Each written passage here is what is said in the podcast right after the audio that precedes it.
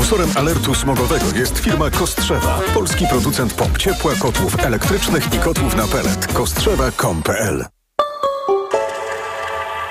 Pogoda, na którą dziś wielu z nas pewnie narzeka, dobrze wpływa na jakość powietrza. Odpoczynek od słońca i wiatr sprawiły, że po południu nigdzie nie są przekroczone normy dla pyłów zawieszonych PM10 i PM2,5. Sponsorem alertu smogowego jest firma Kostrzewa, polski producent pomp ciepła, kotłów elektrycznych i kotłów na pelet. Kostrzewa.com.pl Radio TOK FM. Pierwsze radio informacyjne. Wywiad polityczny. Karolina Lewicka, dzień dobry, witam Państwa i zapraszam na wywiad polityczny. Mój Państwa pierwszy gość Marcin Kierwiński, sekretarz generalny Platformy Obywatelskiej, klub e, Koalicji Obywatelskiej, poseł. Rzecz jasna, dzień dobry Panie Wszystko pośle. się zgadza. Dzień dobry Pani redaktor, dzień dobry Państwu. Co z tym paktem? Pan jest negocjator z ramienia Koalicji Obywatelskiej, to Pan wszystko wie, to niechże nam Pan powie, co Pan wie. Myślę, że w ciągu kilku najbliższych tygodni ogłosimy powstanie już pełnego paktu, 100 nazwisk popieranych przez wszystkie siły opozycyjne. Wszystkie okręgi zostaną zapełnione kandydatami Tak, z jest- paktu senackiego? Tak, e, tak, będą, e, w każdym okręgu będzie osoba, która będzie wystawiana przez pakt senacki. Czyli nie będzie takich e, sytuacji, że państwo zostawią jakiś okręg, na przykład kandydatowi, który nie będzie z ramienia paktu senackiego, ale będzie przez was jakoś tak po cichu wspierany. Panie redaktor, ja osobiście uważam, że takich sytuacji nie powinno być, natomiast życie jest życiem też. Proszę pamiętać, że doświadczenie uczy, że do ostatniego dnia do rejestracji list różne wydarzenia się zdarzają. Ale nie chcemy, aby te 100 nazwisk, 100 nazwisk popieranych przez pakt senacki było przedstawione opinii publicznej. Władysław Kośniak-Kamysz mówił dzisiaj rano w TVN24, że 85% wszystkich spraw jest uzgodnione. I potwierdzam, pan prezes Kosiniak-Kamysz ma rację. Zostało około 15 okręgów, może 17, które e, stanowią jeszcze tą, tą, tą pulę do, do gadania, które A stanowią... dlaczego są problematyczne? One, to nie jest problem, że one są problematyczne. W tych okręgach e, przynajmniej dwie partie zgłaszają bardzo dobrych kandydatów, silnych kandydatów i jako odpowiedzialni politycy musimy wybrać tych kandydatów najwłaściwszych, tych najsilniejszych, tych, którzy Czyli te maksymalizują... badania jeszcze trwają, czy już zostały Nie, przeprowadzone? czasami to są badania, czasami to, czasami to są e, też rozmowy z naszymi lokalnymi strukturami, które przecież mają największe rozeznanie w terenie. Nie jest tajemnicą, że wśród tych okręgów są także okręgi duże, okręgi, m, w które, w których poparcie dla opozycji jest stosunkowo wysokie i w tych okręgach będzie pewnie stosunkowo prosto, przepraszam za słowo, bo przecież to na końcu jest decyzja wyborców, ale wygrać, e, wygrać te, te wybory, ale mimo to naszą ambicją jest to, aby ci kandydaci byli po prostu najsilniejsi. Czyli plotki o śmierci paktu są przesadzone. E, Ja nie wiem w ogóle skąd te plotki, mówiąc... No pan e, słyszał przecież chyba Roberta Biedronia, współprzewodniczącego Nowej Lewicy, który mówił, że pakt zawieszony, No tak, ale też zamrożony. słyszałem bardzo mocną reakcję ważnych polityków lewicy, także tych, którzy reprezentują lewicę w ramach paktu senackiego, którzy odcinali się od tej wypowiedzi.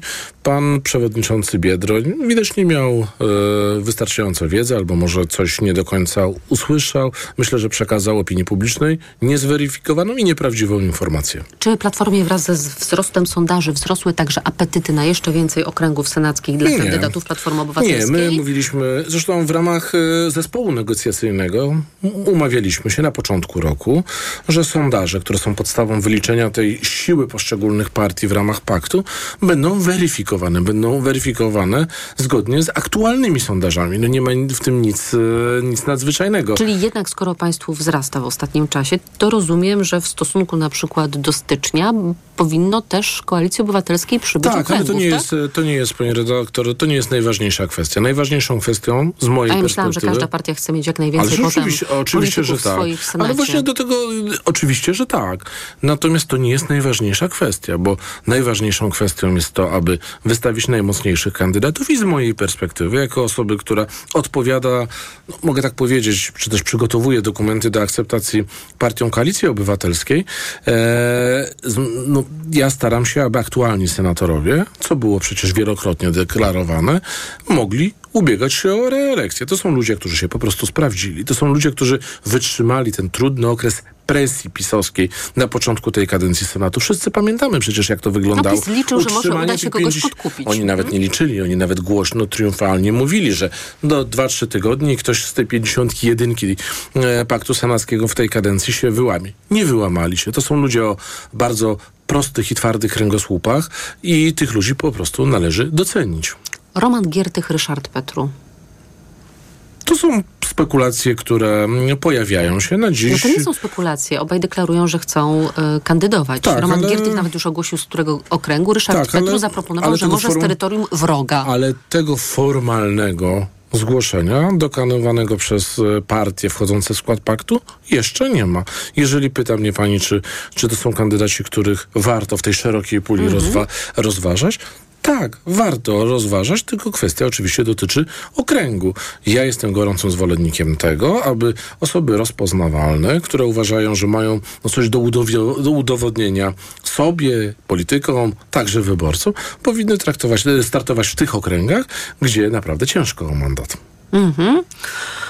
Y, Czy Trzecia Droga będzie chciała pójść wspólną drogą z Koalicją Obywatelską? Pani redaktor, proszę wybaczyć, ale to chyba zły adres, e, zły adres tego pytania. Czyli nie ma takich rozmów? Nie, zły adres tego pytania, bo zadała pani pytanie, czy będzie chciała. Ja nie wiem tego. Musi pani pytać pana prezesa A czy Kośniaka. Koalicja Obywatelska by chciała, żeby Trzecia Droga chciała iść z Koalicją No, My Obywatelską? wielokrotnie deklarowaliśmy na początku roku, że uważamy, że jedna lista jest najlepszym narzędziem wygrania z PiSem. I mieliśmy, nie mam co do tego wątpliwości, wszystkie badania to pokazywały, mieliśmy rację. Ale od teraz już pewnego- badania tego nie pokazują. Ale od pewnego momentu sytuacja się zmieniła. To obaj panowie, liderzy naszych zaprzyjaźnionych partii po stronie opozycji, wybrali inną drogę. Ja nie chcę się zastanawiać nad tym, czy oni dobrze wybrali. Ja robię swoje. Przygotowujemy koalicję obywatelską do zwycięstwa w tych wyborach. Od polityków oczekuje się skuteczności. Koalicja obywatelska musi być skuteczna, niezależnie od tego, jakie decyzje podejmują e, przyjaciele po stronie opozycji. Czy Platforma Obywatelska chce pozyskać Joannę Muchę z Polski 2050 i Katarzynę Kotulę z Lewicy? To są jakieś. Panie panie redaktor, ja wiem, że ten okres przedwyborczy, okres układania list wyborczych sprzyja różnego rodzaju plotkom, ale nie mam, nie wiem, jakie są podstawy w ogóle tych informacji. Ja nic o takich rozmowach nie wiem. E, My przygotowujemy listy Koalicji Obywatelskiej. Chcemy, żeby one były jak najsilniejsze. Chcemy, żeby lista Koalicji Obywatelskiej to de facto dla wielu wyborców, żeby to była ta jedna e, lista e, całej opozycji, ale nie prowadzimy rozmów z, z posłami, posłankami z innych klubów opozycyjnych. O Aleję Milionerów chciałabym zapytać, bo ona najpierw zadebiutowała w Międzyzdrojach, ale pojawiła się też na y, Placu Warszawskim, Tak. prawda? M, Pięciu Tak, od wczoraj- od wczoraj. zwanym. E, Słyszałam pańską e, wypowiedź podczas konferencji prasowej, kiedy pan mówił, że gdybyście chcieli pokazać cały skok na kasę, nie starczyłoby w Warszawie Marszałkowskiej czy Alei Jerozolimskiej. Tak. Marszałkowska to 3,5 kilometra, no może rzeczywiście zbyt mało, ale Aleje to 10. I też by nie starczyło. Powiada pan? No, pani redaktor, przecież my w tej Alei Milionerów PiSu pokazujemy te najbardziej jaskrawe, te najbardziej takie świecące przykłady. Tych ludzi, którzy e, mają wprost powiązania rodzinne z politykami PiSu i zarabiają miliony. No, miliony, można powiedzieć, wyprowadzają ze spółek Skarbu Państwa do- własnych kieszeni. Ale poniżej tych ludzi są też dyrektorzy, zastępcy dyrektorów, główni specjaliści, członkowie rad nadzorczych. Przecież wszystko w Polsce dziś odbywa się według wskazania politycznego. Więc tak, nie starczyłoby Alei e, Jerozolimskich, żeby pokazać ten, tą skalę nepotyzmu, tego skoku na państwo, tego wyprowadzania publicznych pieniędzy, ale prędzej czy później wszyscy ci ludzie będą musieli rozliczyć się z tego, co za te pieniądze w ramach aktualnych zajęć zrobili. Zajęć to może złe słowo. W ramach aktu- aktualnej posady, aktualnej fuchy, czy aktualnego miejsca e, drenowania publicznych pieniędzy. A na kogo ma ta aleja mm, oddziaływać, albo inaczej na kim ma zrobić wrażenie, bo myślałam sobie, do kogo może dotrzeć, bo to, że oczywiście dotrze i zbulwersuje waszych wyborców, no to jasna sprawa, ale wasi wyborcy są waszymi wyborcami. Natomiast jeżeli patrzymy na twardy elektorat Prawa i Sprawiedliwości, to na pewno nie będzie wzruszony. Y, Podobnież Tak tak, zwany wyborca cyniczny, który głosuje dlatego na Prawo i Sprawiedliwość, że uważa, że coś od Prawa i Sprawiedliwości dostaje i mówi, no może i kradną, kradli wszyscy, a ci przynajmniej się dzielą. Nie, to ja, pani redaktor, fundamentalnie się nie zgadzam. Uważam, że nawet twardy wyborca PiSu, który wierzy... Który wierzy w Jarosława Kaczyńskiego? Ja myślę, że jak przechodzi koło figury mm, jakiegoś polityka PiSu i, i, i, na tej figurze napisane są jego zarobki, nie wiem, tam 3 miliony, 9 milionów. To taki żelazny elektorat y, PiSu myśli sobie, On, no to jest człowiek, który zasługuje. Nie, ja myślę, że przede wszystkim myśli sobie, a mnie nie stać na to, żeby pojechać na wakacje, żeby kupić, e, nie wiem, e, dziecku jakąś nową zabawkę, żeby, żeby kupić lekarstwa, żeby kupić to, co chce się w sklepie. Myślę, że to jest naturalna odrucha, e, że każdy ma po prostu, no, każdy jak to widzi, Ale to... to się panu wydaje, czy to państwo przebadali? Wie pani, ja, ja zawsze uważam, że najlepszym próbnikiem jest rozmowa na ulicach miast. Ja w swoim okręgu wyborczym naprawdę znam bardzo wielu wyborców. To jest trudny okręg. Okręg, gdzie PiS wygrywa jeżeli chodzi o liczbę procent uzyskiwanych. I ja coraz częściej, nawet w małych miejscowościach, słyszę ale nas oszukali ci pisowcy. Jezu, jacy oni są, jacy oni są pazerni, no to są ci, którzy tworzyli te 40 kilka procent dla PiSu, bo teraz dla PiSu jest co od 32 do 35, tak, to, nie? Ale to, to są też ci ludzie, którzy rozmawiają ze swoimi członkami rodzin, ze swoimi sąsiadami, którzy mówią, zostaliśmy po prostu nabici w butelkę. Po prostu PiS nas w sposób ordynarny oszukał. I ja myślę, że ja myślę, że to będzie skutkowało. Zresztą proszę zwrócić uwagę, jak bardzo ludzie reagują na tą wystawę e, w miejscach, gdzie ona się pojawia. I nie mówię tutaj o Warszawie. Warszawa, wiadomo, jest, jest miastem dobrym elektoratowo dla opozycji. Ale przecież my byliśmy w miejscowościach mm, tych wakacyjnych, w miejscowościach e, nadmorskich. Tam są i wyborcy Platformy. No, i, turyści wyborcy, są z całego tak, kraju. I wyborcy PiSu. I oni też przychodzą, oglądają i też przecierają oczy ze zdziwienia, bo do nich ta informacja nie dociera. tych wyborców PiSu? Wie pani co, wielu z nich mówi to, że są wyborcami PiSu, ale wielu z nich przede wszystkim, to, to jest bardzo charakterystyczne, e, przeciera oczy ze zdumienia, bo do nich ta informacja, którą przecież państwo e, jako niezależne media często podajecie, ale do nich ta informacja nie dociera, bo oni oglądają, oni nie, oni nie wierzą mediom tak zwanym, mediom niezależnym, oni wierzą mediom tak zwanym e, publicznym, które de facto są tubą propagandową PiSu. Więc to jest dla nich pewnie pierwszy i może jedyny w tej kampanii kontakt z prawdą, z prawdą o tym, jak pazerny mamy rząd. Czy pan, panie pośle, ma obsesję na punkcie Tadeusza Rydzyka, bo tak sugeruje Jacek Sasin i każe opozycji, tak in gremio, udać się do specjalistów, żeby się wypowiedzieli na temat waszych problemów emocjonalnych, które Jacek Sasin rozumie. A wszystko oczywiście jest związane z krytyką opozycji dotyczącą Milcza. ja do pana Sasina mam tylko jeden apel żeby oddał Polakom 70 milionów, które wyprowadził z budżetu A państwa te ćwierć na miliona wybory. za, mecz, za miecz? Te, te ćwierć miliona prędzej czy później będą rozliczeni ci, którzy podejmowali tą decyzję. Tylko odwołuję się do tych 70 milionów, bo to jest najbardziej jaskrawy dowód indolencji intelektualnej pana Sasina.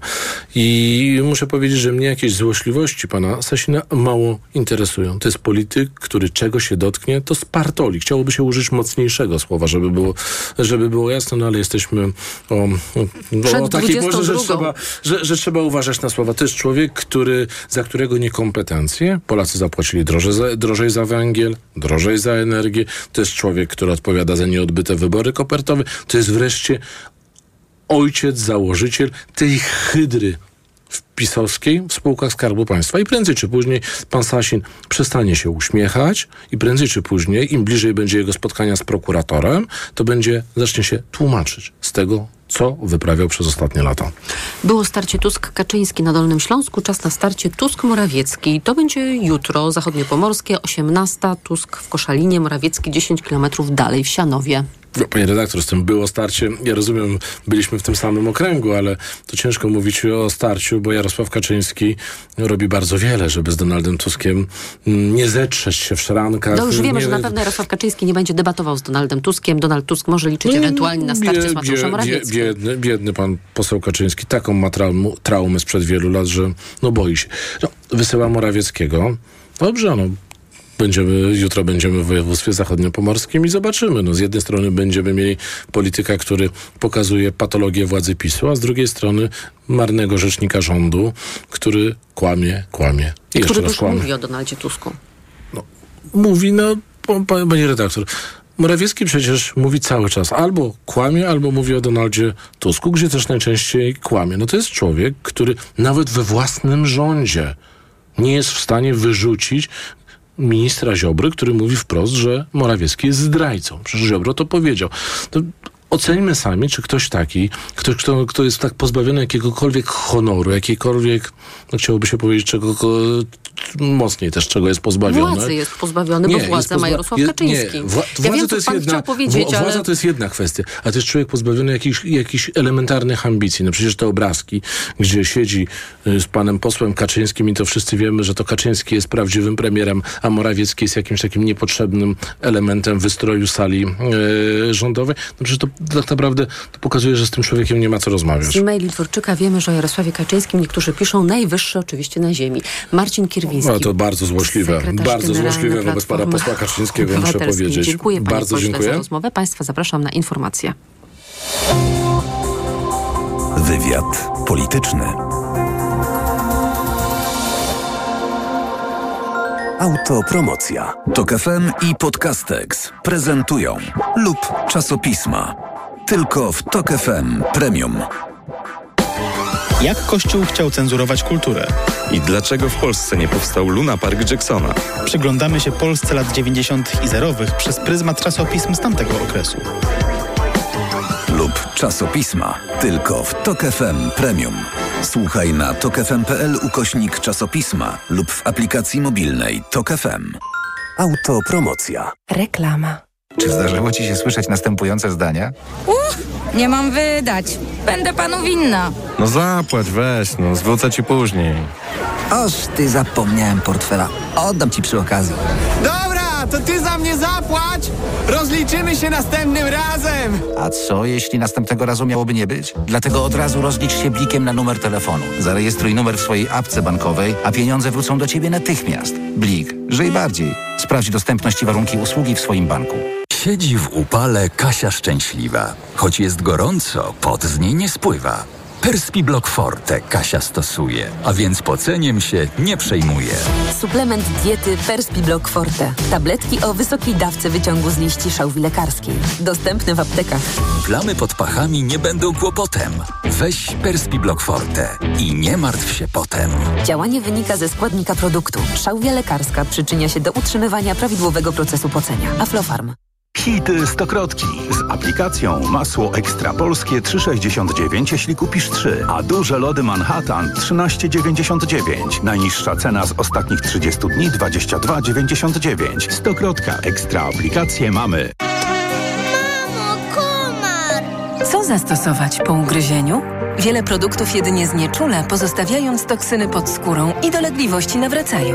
Wypróbuj Entil ukąszenia. Entil pochłania i eliminuje toksyny wstrzyknięte przez owady. Żel Entil błyskawicznie zwalcza ból, pieczenie i swędzenie. Entil. Skuteczne rozwiązanie na ukąszenia. To jest wyrób medyczny. Używaj go zgodnie z instrukcją używania lub etykietą. Łagodzi miejscowe objawy po ukąszeniu owadów. Aflofarm. Najświeższe lokalności. Tomasz Jakubiak. Jest ze mną pan Karol. Panie Karolu, co to znaczy, że jest pan gospodarzem Lewiatana? Lewiatan to lokalne sklepy. Każdy ma gospodarza, który dba o klientów i szuka dla nich najlepszych produktów. Stąd też lokalne ceny. Jak Kubuś Mus. Różne rodzaje, tylko złoty 99 za sztukę przy zakupie trzech. Oraz lody Maxim Premium. Wybrane smaki 2,69 za sztukę przy zakupie trzech. I każdy korzysta. Lewiatan. Najświeższe lokalności. Szczegóły oferty w sklepach Lewiatan. Hemoroidy dokuczają mi coraz bardziej, choć próbowałam różnych środków. Przy silnych hemoroidach nie każdy lek pomoże. Zastosuj Proctohemolan. Krem Proctohemolan przynosi ulgę nawet w ostrych objawach hemoroidów. Do tego zapobiega nawrotom choroby. Proctohemolan. Bez hemoroidów szybko i na długo. Proctohemolan krem. Tribenozyt lidokaina. Wewnętrzne i zewnętrzne żelaki odbytu. Przeciwwskazania na wrażliwość na którykolwiek ze składników. Aflofarm. Przed użyciem zapoznaj się z treścią ulotki dołączonej do opakowania bądź skonsultuj się z lekarzem lub farmaceutą, gdyż każdy lek niewłaściwie stosowany zagraża Twojemu życiu lub zdrowiu. Reklama. Radio TOK FM. Pierwsze radio informacyjne. Informacje TOK FM. Minęła 17.21. Anna Draganek-Weiss, zapraszam. NFZ zaleca, by odwoływać wizyty u lekarza, gdy wiemy, że nie możemy ich zrealizować. Na pytanie reportera TOK FM, jak to zrobić, bo do przychodni dodzwonić się trudno, urzędnicy z funduszu rozkładają ręce i przyznają, że za kontakt z pacjentami odpowiadają bezpośrednio placówki medyczne. Maciej Szefer. Sprawę ułatwiłaby centralna rejestracja na badania, ale tej wciąż nie ma. Jest dopiero w dalekich planach resortu zdrowia, przyznaje Mikołaj Woźniak z Wielkopolskiego NFZ. Umożliwiałaby zarówno umówienie się na badania, jak i, jak i odmówienie takiego badania, jeżeli wiemy, że z niego nie skorzystamy. Urzędnik wskazuje, że takie rozwiązanie działało przy okazji masowych szczepień w pandemii i funkcjonuje obecnie przy rejestracji na szczepienia przeciw HPV. Rejestracja wizyt u lekarzy specjalistów wciąż odbywa się jednak głównie przez telefon, podobnie jak ich odwoływanie, mówi pani Wiesława. Nikt nie odbiera telefonów, a z byle powodu się nie odwołuje, tylko człowiek jest chory, nie może. Niektóre placówki komunikują się z pacjentami SMS-owo, a informacje o rezygnacji z wizyty można do nich wysłać też mailem. W razie problemów z kontaktem warto zawiadomić NFZ, który deklaruje pomoc. Maciej Szefer, TOG FM. Amerykańskie samoloty F-16 trafią na Ukrainę zgodnie z harmonogramem bez względu na gadanie ministra spraw zagranicznych Rosji, zapewnił szef ukraińskiej dyplomacji Dmytro Kuleba. Polityk odniósł się w ten sposób do gruźb Kremla, że przekazanie myśliwców Kijowowi i zostanie uznane przez Moskwę za zagrożenie w sferze nuklearnej. Słuchasz informacji TOK FM. Liczba zachorowań na boreliozę rośnie z roku na rok. W 2022 roku było ich w Polsce ponad 17 tysięcy. Z oficjalnych danych wynika, że w pierwszych miesiącach tego roku odnotowano ich już prawie dwa razy więcej niż w tym samym okresie ubiegłego roku. Dlatego, jak mówił w TOK FM immunolog dr Paweł Grzesiowski, tak ważne jest, żebyśmy zwłaszcza w okresie letnim uważali na kleszcze. Jeśli już dojdzie do ukąszenia, jak najszybciej usuwamy kleszcze najprostszymi metodami. Usuwamy najlepiej jakąś pensetą, żeby nie dotykać palcami, bo można się zakazić nawet przez kontakt z, przez skórę. Wreszcie, jeżeli dojdzie do objawów, czyli najczęściej pojawia się wysypka na skórze, e, taka czerwona plama w różnych miejscach naszego ciała, wówczas po prostu trzeba zgłosić się do lekarza. O pseudoleczeniu boreliozy opowiada nowy serial dokumentalny Podziemie. Pierwszy odcinek, 40 tabletek dziennie, jest już dostępny na tokfm.pl, a autor serialu Michał Jęczura będzie gościem magazynu TOK 360. Kolejne informacje w TOK FM o 17.40, a już teraz prognoza pogody.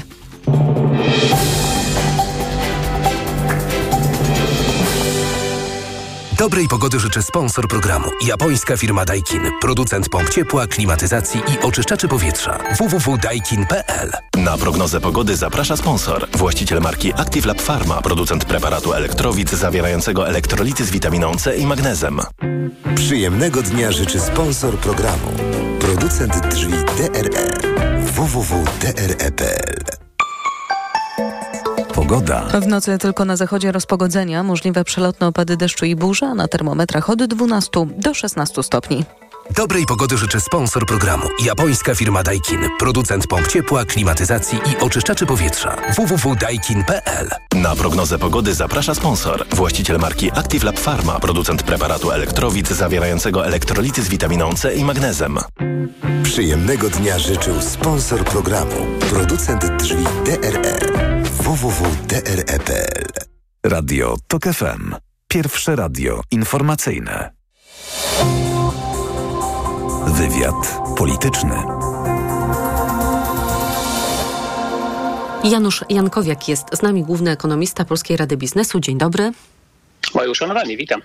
Sejmie odbyła się wczoraj debata nad sprawozdaniem z działalności Narodowego Banku Polskiego za rok ubiegły 2022.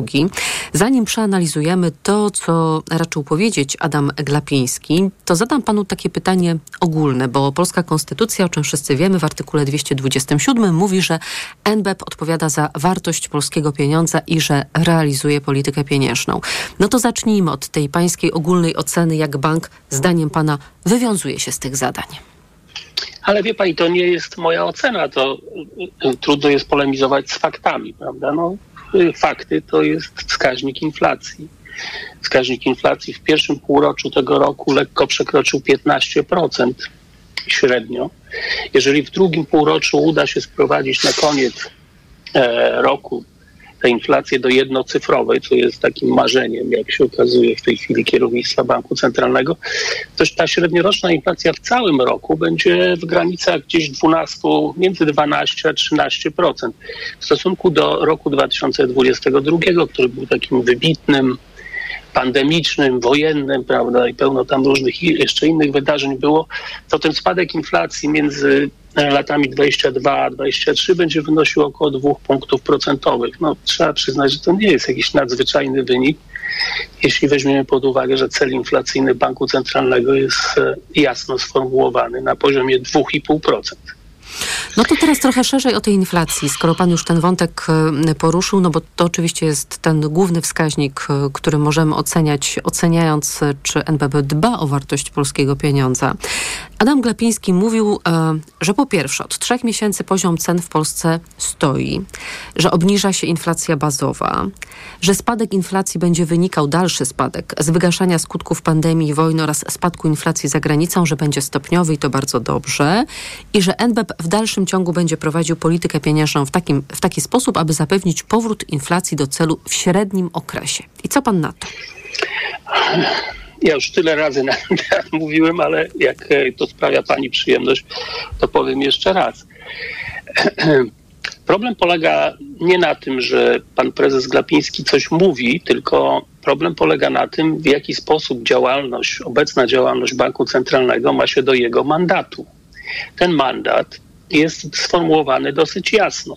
Jeżeli bank nie utrzymuje się nie jest w stanie utrzymać inflacji blisko celu inflacyjnego, to oczywiście musi się z tego jakoś tłumaczyć. To tłumaczenie, z którym my mamy do czynienia, to jest tłumaczenie, które ja nazywam banerowym prawda, na razie. Znaczy, Nawiązuje pan do... do tego baneru, który otulił, okleił e, fasadę Narodowego Banku Polskiego, z którego się dowiedzieliśmy, że nie można obarczać e, rząd ani bank centralny odpowiedzialnością za inflację. Tak, i to bardzo niekorzystnie wyróżnia nasz bank centralny na tle innych banków, bo nie tylko my mamy problem przecież z inflacją, inne banki też mają problem z inflacją, tylko te inne banki nie stosują tego rodzaju jak się to ładnie mówi po polsku, blame game, prawda? Czyli takiej zabawy pod tytułem oskarżam kogoś o to, że to nie jest moja wina, tylko jego wina. Tylko te banki starają się przeanalizować, gdzie popełnione zostały błędy. E, starają się to wytłumaczyć opinii publicznej. Starają się też udoskonalić instrumenty, którymi dysponują. Narzędzia, modele, starają się pozyskać do analizy mm, wybitnych ekspertów zewnętrznych. A u nas, u nas mamy wszystko jest w porządku. To jest nie nasza wina. To Putin, to COVID, to tam różne inne jeszcze jakieś dziesiątki rzeczy, tylko nie nasza wina. Oczywiście każdemu ekonomiście i każdemu z nas zresztą też, który nie jest ekonomistą, trudno by się, trudno powinno przychodzić pogodzenie się z takim tłumaczeniem, ponieważ ono jest e, nie tylko dziwne, ale też i w wielu fragmentach nieprawdziwe. Spora część tego, co się dzieje w tej chwili z inflacją, czyli tych spadków, z których tak dumny jest pan prezes Glapiński, to są e, spadki dosyć szybkie i gwałtowne, spodziewane, które wynikają z wysokiej ubiegłorocznej bazy. Ta inflacja e, e, konsumpcyjna spada w takim wysokim tempie, ale te spadki się zatrzymają wtedy, kiedy ta, ten efekt bazowy zniknie wtedy, kiedy już nie będzie do czego porównywać z ubiegłego roku, prawda? odnosić się z ubiegłego roku. Natomiast to, co my widzimy e, i o czym wiele razy mówiliśmy, to jest wskaźnik inflacji bazowej, pozbawiony tych elementów o największej zmienności, który oddaje jakby taką czysto popytową część e, presji inflacyjnej. I tutaj to nie ma się czym za bardzo chwalić. Ta inflacja spada znacznie wolniej niż wskaźnik cen konsumpcyjnych, e, będzie spadała e, wolniej, a wkrótce już, jak e, nic się nie zmieni, to skrzyżuje się z tą inflacją konsumpcyjną, przewyższając ją. No i teraz powstaje pytanie, które my zadajemy od wielu lat, ekonomiści zadają od wielu lat. Co w takiej sytuacji powinien robić bank centralny, który dysponuje instrumentami oddziaływania na popyt postaci stóp procentowych. Czy powinien czekać, aż ta inflacja wygaśnie sama, czy też powinien zadziałać szybciej? Jeżeli będzie czekał, to ryzykuje, że utrwalą się wysokie oczekiwania inflacyjne.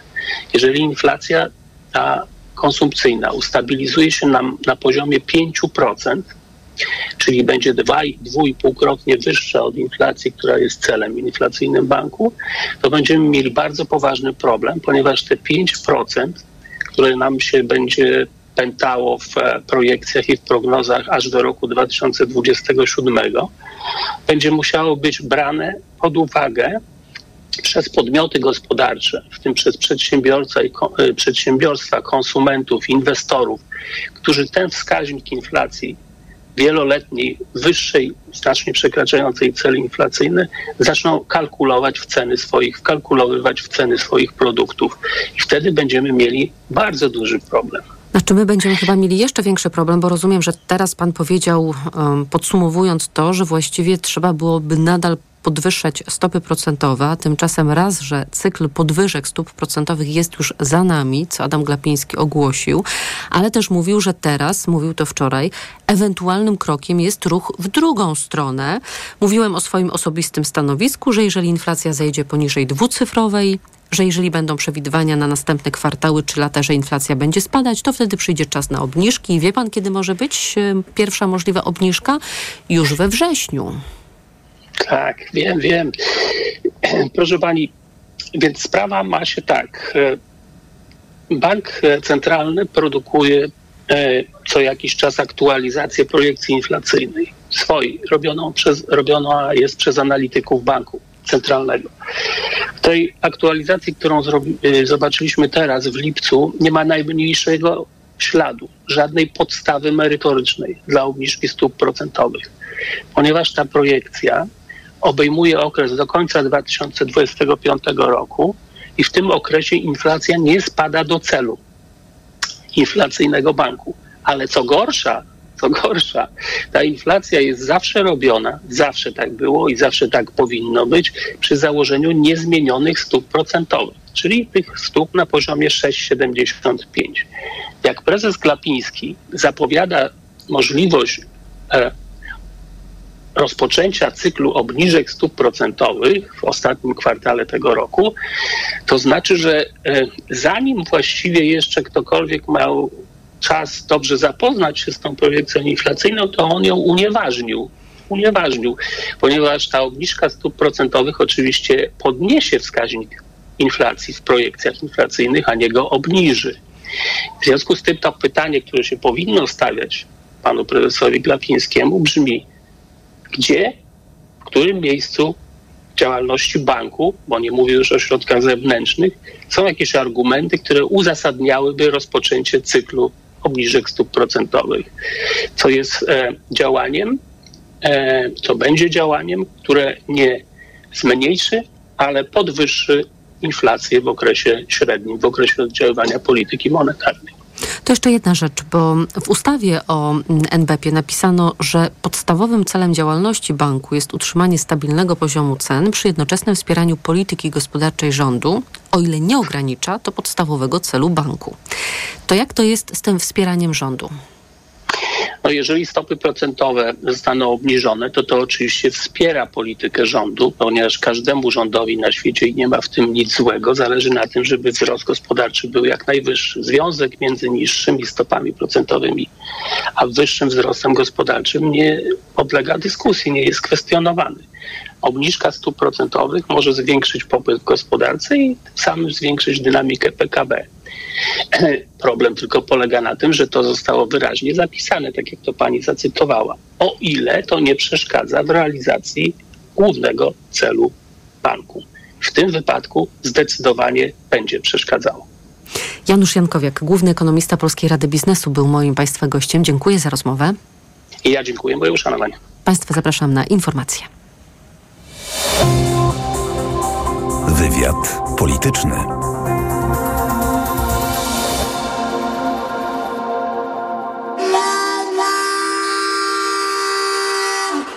Opóźnienie pociągu może ulec zmianie. Jak zwykle, przecież na tym dworcu w tej chwili się cudaw rozdzieją. Najpierw było 5 minut, później było 10, teraz już jest 15, ale ostatni no, e, komunikat był tego typu, że prawdopodobnie do 30 minut będzie opóźniony. Prosimy o zwracanie uwagi na komunikaty. Codziennie korzystam, ja jeżdżę do pracy, tędy.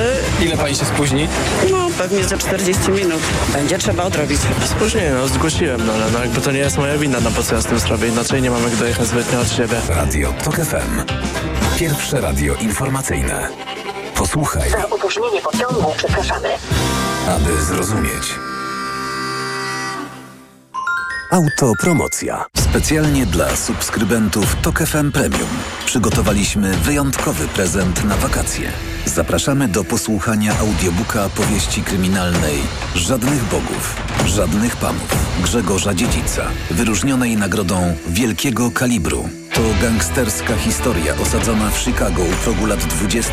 XX wieku, gdzie półświadkiem rządzą polscy gangsterzy. Historia, od której nie sposób się oderwać. Wszystkie odcinki audiobooka znajdziesz na tokefm.pl ukośnik kryminał lub w aplikacji mobilnej Tok FM. Autopromocja. Reklama. Czekacie pracowite lato? Potrzebujesz pomocnika na długie lata? Samochody dostawcze Opel czekają na Ciebie. Dostępne od ręki modele Movano, Vivaro i Combo objęte są leasingiem 101%, zarówno w wersjach z napędem spalinowym, jak i elektrycznym. Przyjdź i wyjedź własnym samochodem. Niech Twój biznes nabierze rozpędu. Szczegóły u dealerów i na opel.pl. Alice Cooper, Johnny Depp, Joe Perry, Tommy Henriksen. Razem ze swoimi znanymi przyjaciółmi Hollywood Vampires na żywo. To them, the children of the night, what music they make. Hollywood Vampires już 22 lipca na 14 festiwalu Legend Rocka w Dolinie Szarloty. Bilety na dolinaszarloty.pl, ticketmaster.pl, eventim.pl, e-bilet.pl.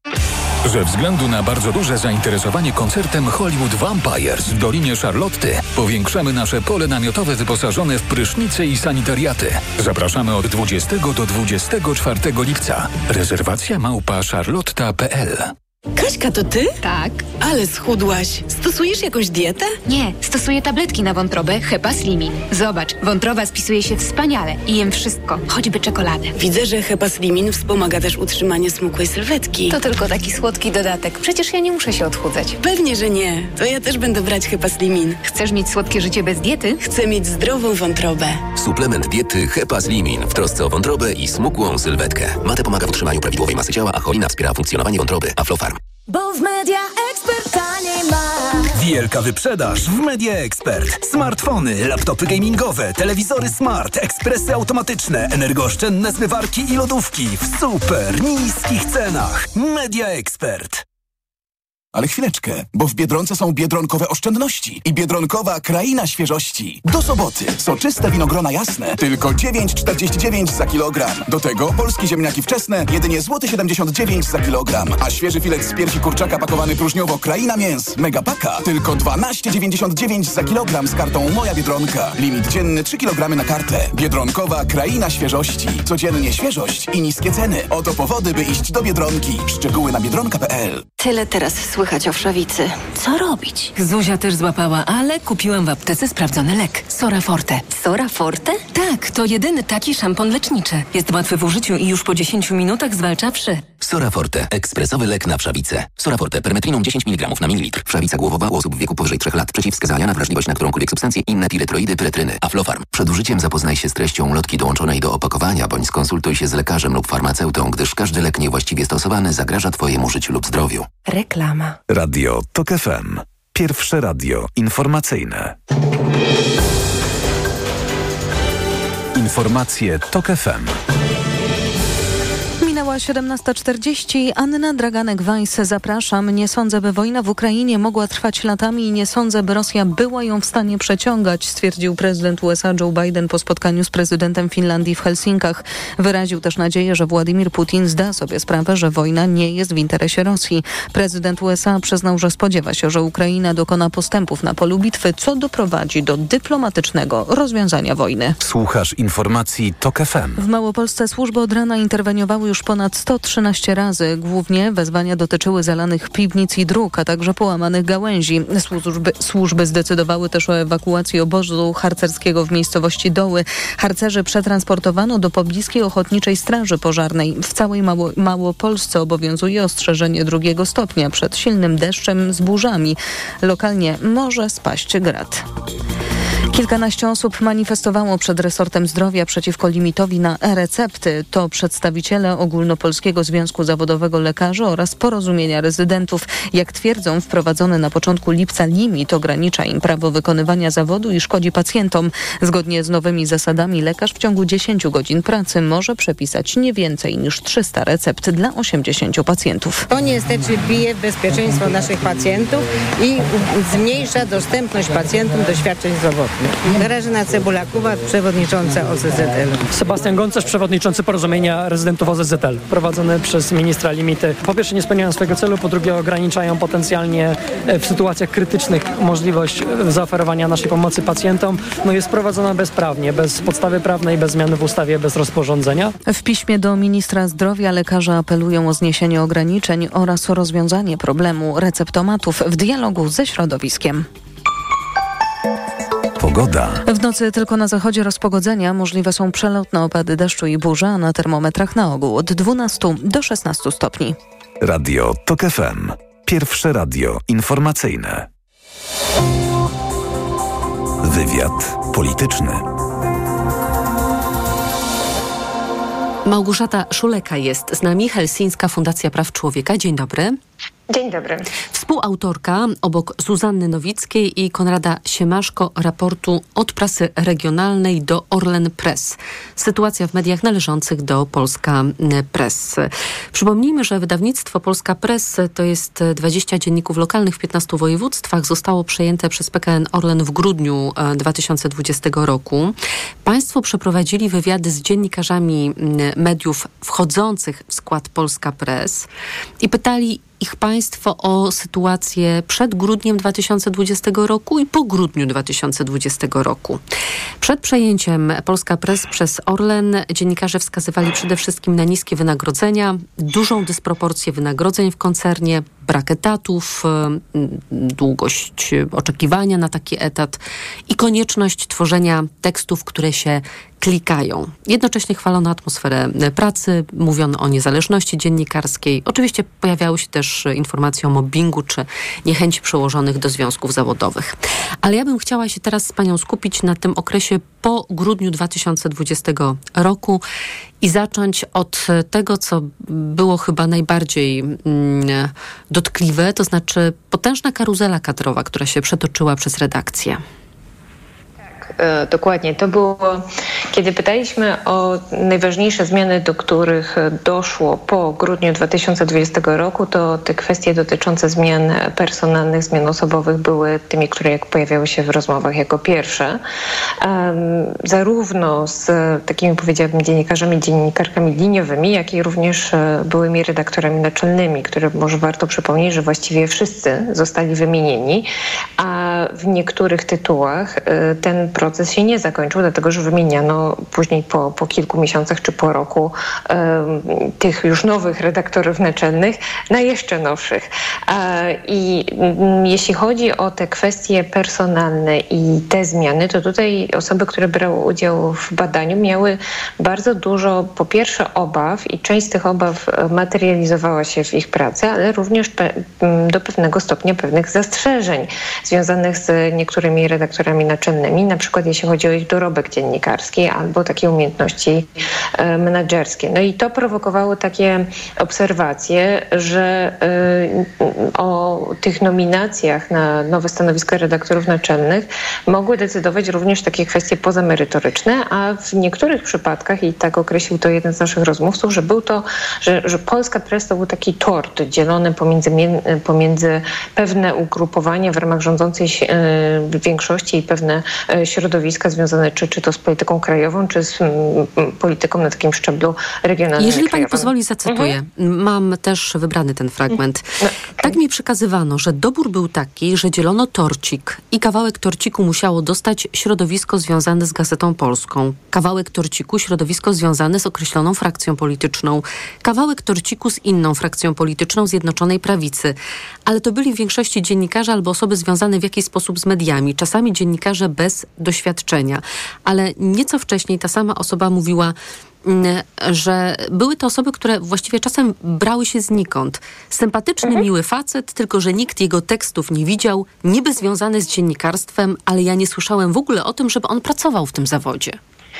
Tak, i to tym bardziej rezonowało z tą taką um, podkreślaną w wywiadach um, atmosferą, taką familiarną, przyjazną, w wielu przypadkach również określoną jako po prostu bardzo dobrą w, w redakcjach. I dziennikarze i dziennikarki, którzy brali udział w badaniu, myślę, że to nie będzie duża nadinterpretacja, kiedy powiem, że czuli się do pewnego stopnia, nie wiem, oszukani czy, czy, czy porzuceni e, po, po takich zmianach, bo redaktor naczelny w ich e, pracy odgrywał kluczową rolę, nie tylko jeśli chodzi o taką organizację pracy, ale był również takim gwarantem bezpieczeństwa i swobody działalności dziennikarskiej. To znaczy, jeśli, i to też w tym raporcie uwzględniamy, to znaczy ci dziennikarze, którzy cieszyli się ze wsparcia e, redaktora naczelnego, mieli też bardzo, duży, bardzo dużą swobodę dziennikarską i pomimo tego, że widzieli te negatywne trendy na rynku dotyczące właśnie czy to takiej, takiego nacisku na klikalność tekstów, a trochę nie po polsku sformułowanie, ale nie przychodzi mi teraz do głowy lepsze, czy, czy jakieś e, teksty wrażliwe z punktu widzenia relacji z reklamodawcami, no mogli kolokwialnie mówiąc się tym nie przejmować, dlatego że mieli tutaj jakiś bufor bezpieczeństwa. A te zmiany personalne to rzeczywiście, zwłaszcza dla tych osób, które były bardzo długo zatrudnione, ponad 10 lat w, w redakcjach, to był, to był dosyć, e, to była ogromna zmiana. To może teraz przykład e, takiego zwalniania, bo też mhm. cytują Państwo redaktora, któremu podziękowano, któremu podziękowała Dorota Kania. Podziękowanie to eufemizm. Przyjechała i powiedziała, że mnie ceni i tak dalej, ale że jest taka sytuacja, że musi mnie zwolnić z tej funkcji. Dorota Kania nie podała żadnego konkretnego powodu zakończenia współpracy, bo też żadnego nie miała. Powiedziała coś w stylu, że taka konieczność dziejowa. Posłużyła się utartą formułą, że ma inną wizję, ale my o tej wizji nie rozmawialiśmy, więc mnie śmieszy śmieszyło, że ma inną wizję, bo ja nawet nie wiedziałem, jaką ona ma. Wiedzieliśmy, że tak się historia zakręciła i tak się musi stać. Mhm. E, to my rozmawialiśmy z kilkoma byłymi redaktorami naczelnymi i ta, mm, ich relacje dotyczące właśnie tego formalnie to nie był proces zwalniania, tylko rozwiązywanie umów o pracę był bardzo podobny i um, tutaj um, oni też zresztą byli do, do, pewnego stopnia, część z nich dosyć pogodzona z tymi zmianami, bo oni też nie widzieli dla siebie miejsca w takiej firmie po przyjęciu przez spółkę Skarbu Państwa. I pomimo tego, że ten proces był rozłożony trochę w czasie, bo ta umowa przedstępna sprzedaży to jest grudzień 2020 roku i ona rozpoczęła cały ten proces zmian, które wynikały ze zmiany właścicielskiej, no to te takie zmiany na stanowiskach redaktorów naczelnych to jest dopiero wiosna 2021 roku, ale już w tym takim okresie przejściowym część z tych byłych redaktorów naczelnych wiedziała, że tej pozycji nie utrzyma. No a z tych relacji, które tutaj się pojawiają, mm, też e, chyba i dla drugiej strony e, nowego zarządu e, Polska Press było to dosyć, dosyć oczywiste, że, że taka zmiana będzie i ten cytat o konieczności dziejowej, muszę przyznać szczerze, przez, przez rok prowadzenia tego badania to był taki, który utkwił mi najbardziej w pamięci. Taki trochę nawet wręcz powiedziałabym rewolucyjny, jeżeli chodzi o retorykę. A tu już nie mnie ocenić. moja to opinia. To jest relacja, tak, nie wiemy, y, też y, ja tutaj tylko zastrzegam, że to jest y, relacja, nie wiem, czy, czy dokładnie takie sformułowanie padło, natomiast wydaje mi się, że to jest bardzo interesujące, również patrząc na, na inne zmiany, które, które są wprowadzone w innych instytucjach państwa. No, jakoś wydaje mi się, to jest dobra metafora wielu zmian, które widzimy. O niezależność dziennikarską chciałabym zapytać, bo mm, też Państwo mm, rozmawiają o tym okresie przed grudniem 2020 roku i dziennikarze wspominają tamte czasy, mówią o niezależności mm, dziennikarskiej, o tym, że nikt nigdy nie mówił, e, w jaki sposób pisać i co, choć oczywiście tak, e, trzeba też pisać takie teksty, które są mm, dobrze odbierane przez internautów, które się klikają i to było wskazywane jako tak, jako niedogodność, ale też pojawił się taki cytat na przykład, bo właścicielem przed e, Orlenem byli Niemcy. To jest to, co ludziom tłumaczę, gdy pojawiają się zarzuty, że te gazety Niemiec redagował. E, Niemcy wręcz bali spotykać się z dziennikarzami. Oni w ogóle bali się rozmawiać o tej gazecie. Gdy czasem rozmawiałem z poprzednimi właścicielami i oni zaczęli się wypowiadać o gazecie, to potem mnie przepraszali, że w ogóle zabrali głos w tej sprawie. No i to jest ta rzeczywistość przed grudniem 2020, a teraz ta rzeczywistość po grudniu 2020. Mhm.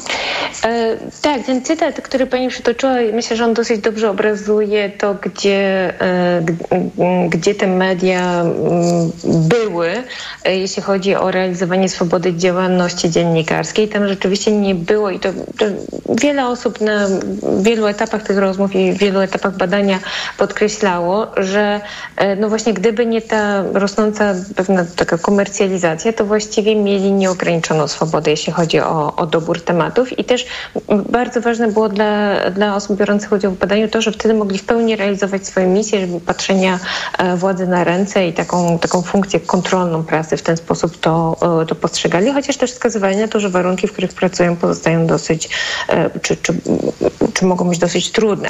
Natomiast po przejęciu i również po tych zmianach personalnych, o których mówiłyśmy przed chwilą, e, tutaj identyfikujemy takich pięć praktyk, które ograniczają swobodę działalności e, dziennikarskiej. Jedną z takich pierwszych, która najbardziej nam się rzuca w oczy, to jest to, że pojawiła się taka tendencja do tego, żeby e, no, faworyzować rządzącą większość w przekazie. I teraz, kiedy mówimy o tym, to również mamy w, nie wiem, w zestawieniu na przykład sytuację tego, co się dzieje w mediach publicznych, tak? gdzie to faworyzowanie czy, czy jedno, jednostronny przekaz jest e, wręcz taki e, no, widoczny gołym okiem. Tutaj w tych wywiadach sytuacja była bardziej zniuansowana, bo to mm, z jednej strony nowi redaktorzy naczelni mówili o tym, że no, albo e, nie atakujemy rządu, albo też byli i też się pojawiały takie, takie cytaty i takie wypowiedzi z relacji, z rozmów z nowymi redaktorami naczelnymi, którzy mówili, że to są media, które tak naprawdę mają przyprowadzić wyborców do, e, do urny.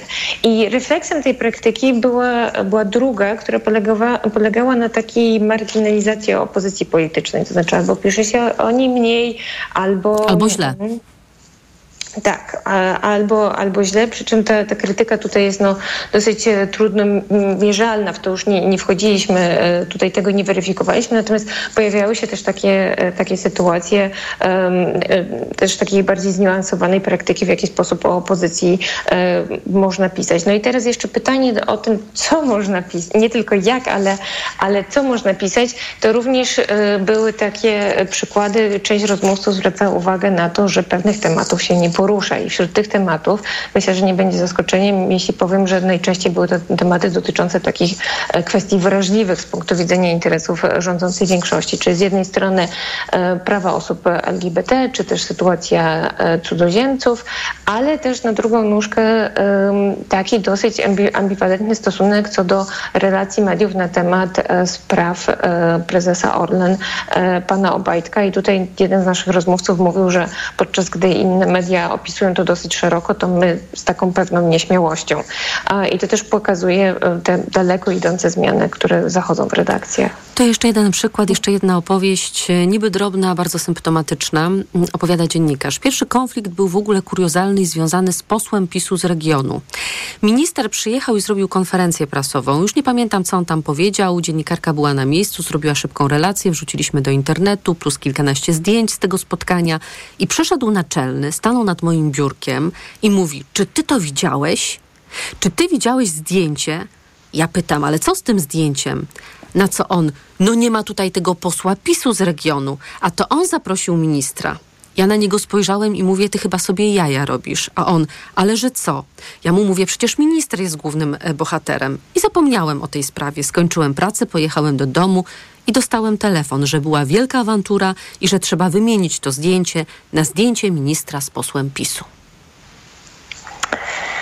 Myślę, że ten e, przykład dosyć dobrze obrazuje również m, takie różne odcienie szarości, o których, e, które próbowaliśmy oddać w tym raporcie. To znaczy, że z jednej strony em, te takie nowe kryteria wyboru tematów czy przygotowanie materiałów e, są mm, czasem formułowane wprost, czasem w sposób dorozumiany, ale właśnie dużo też polega na takiej roli nowych osób, które są zatrudnione e, w tych redakcjach.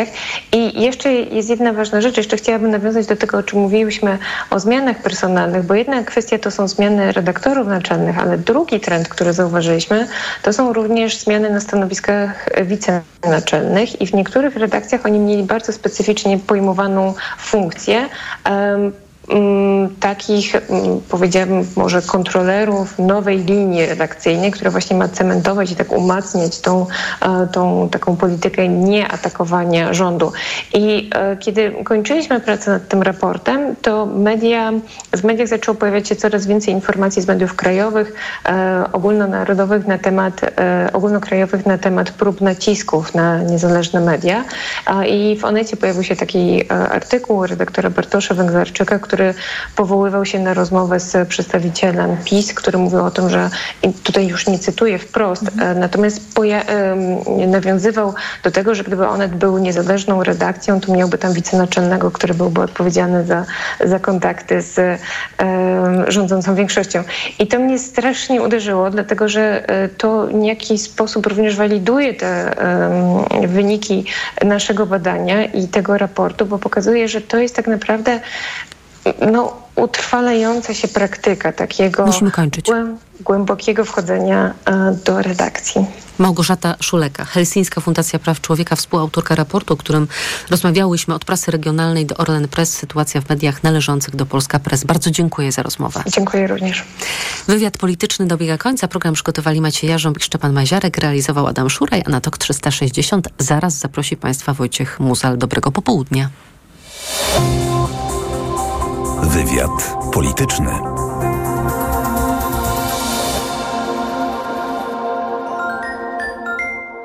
Koniec dnia to idealny moment na chwilę zastanowienia nad nami, światem, historią.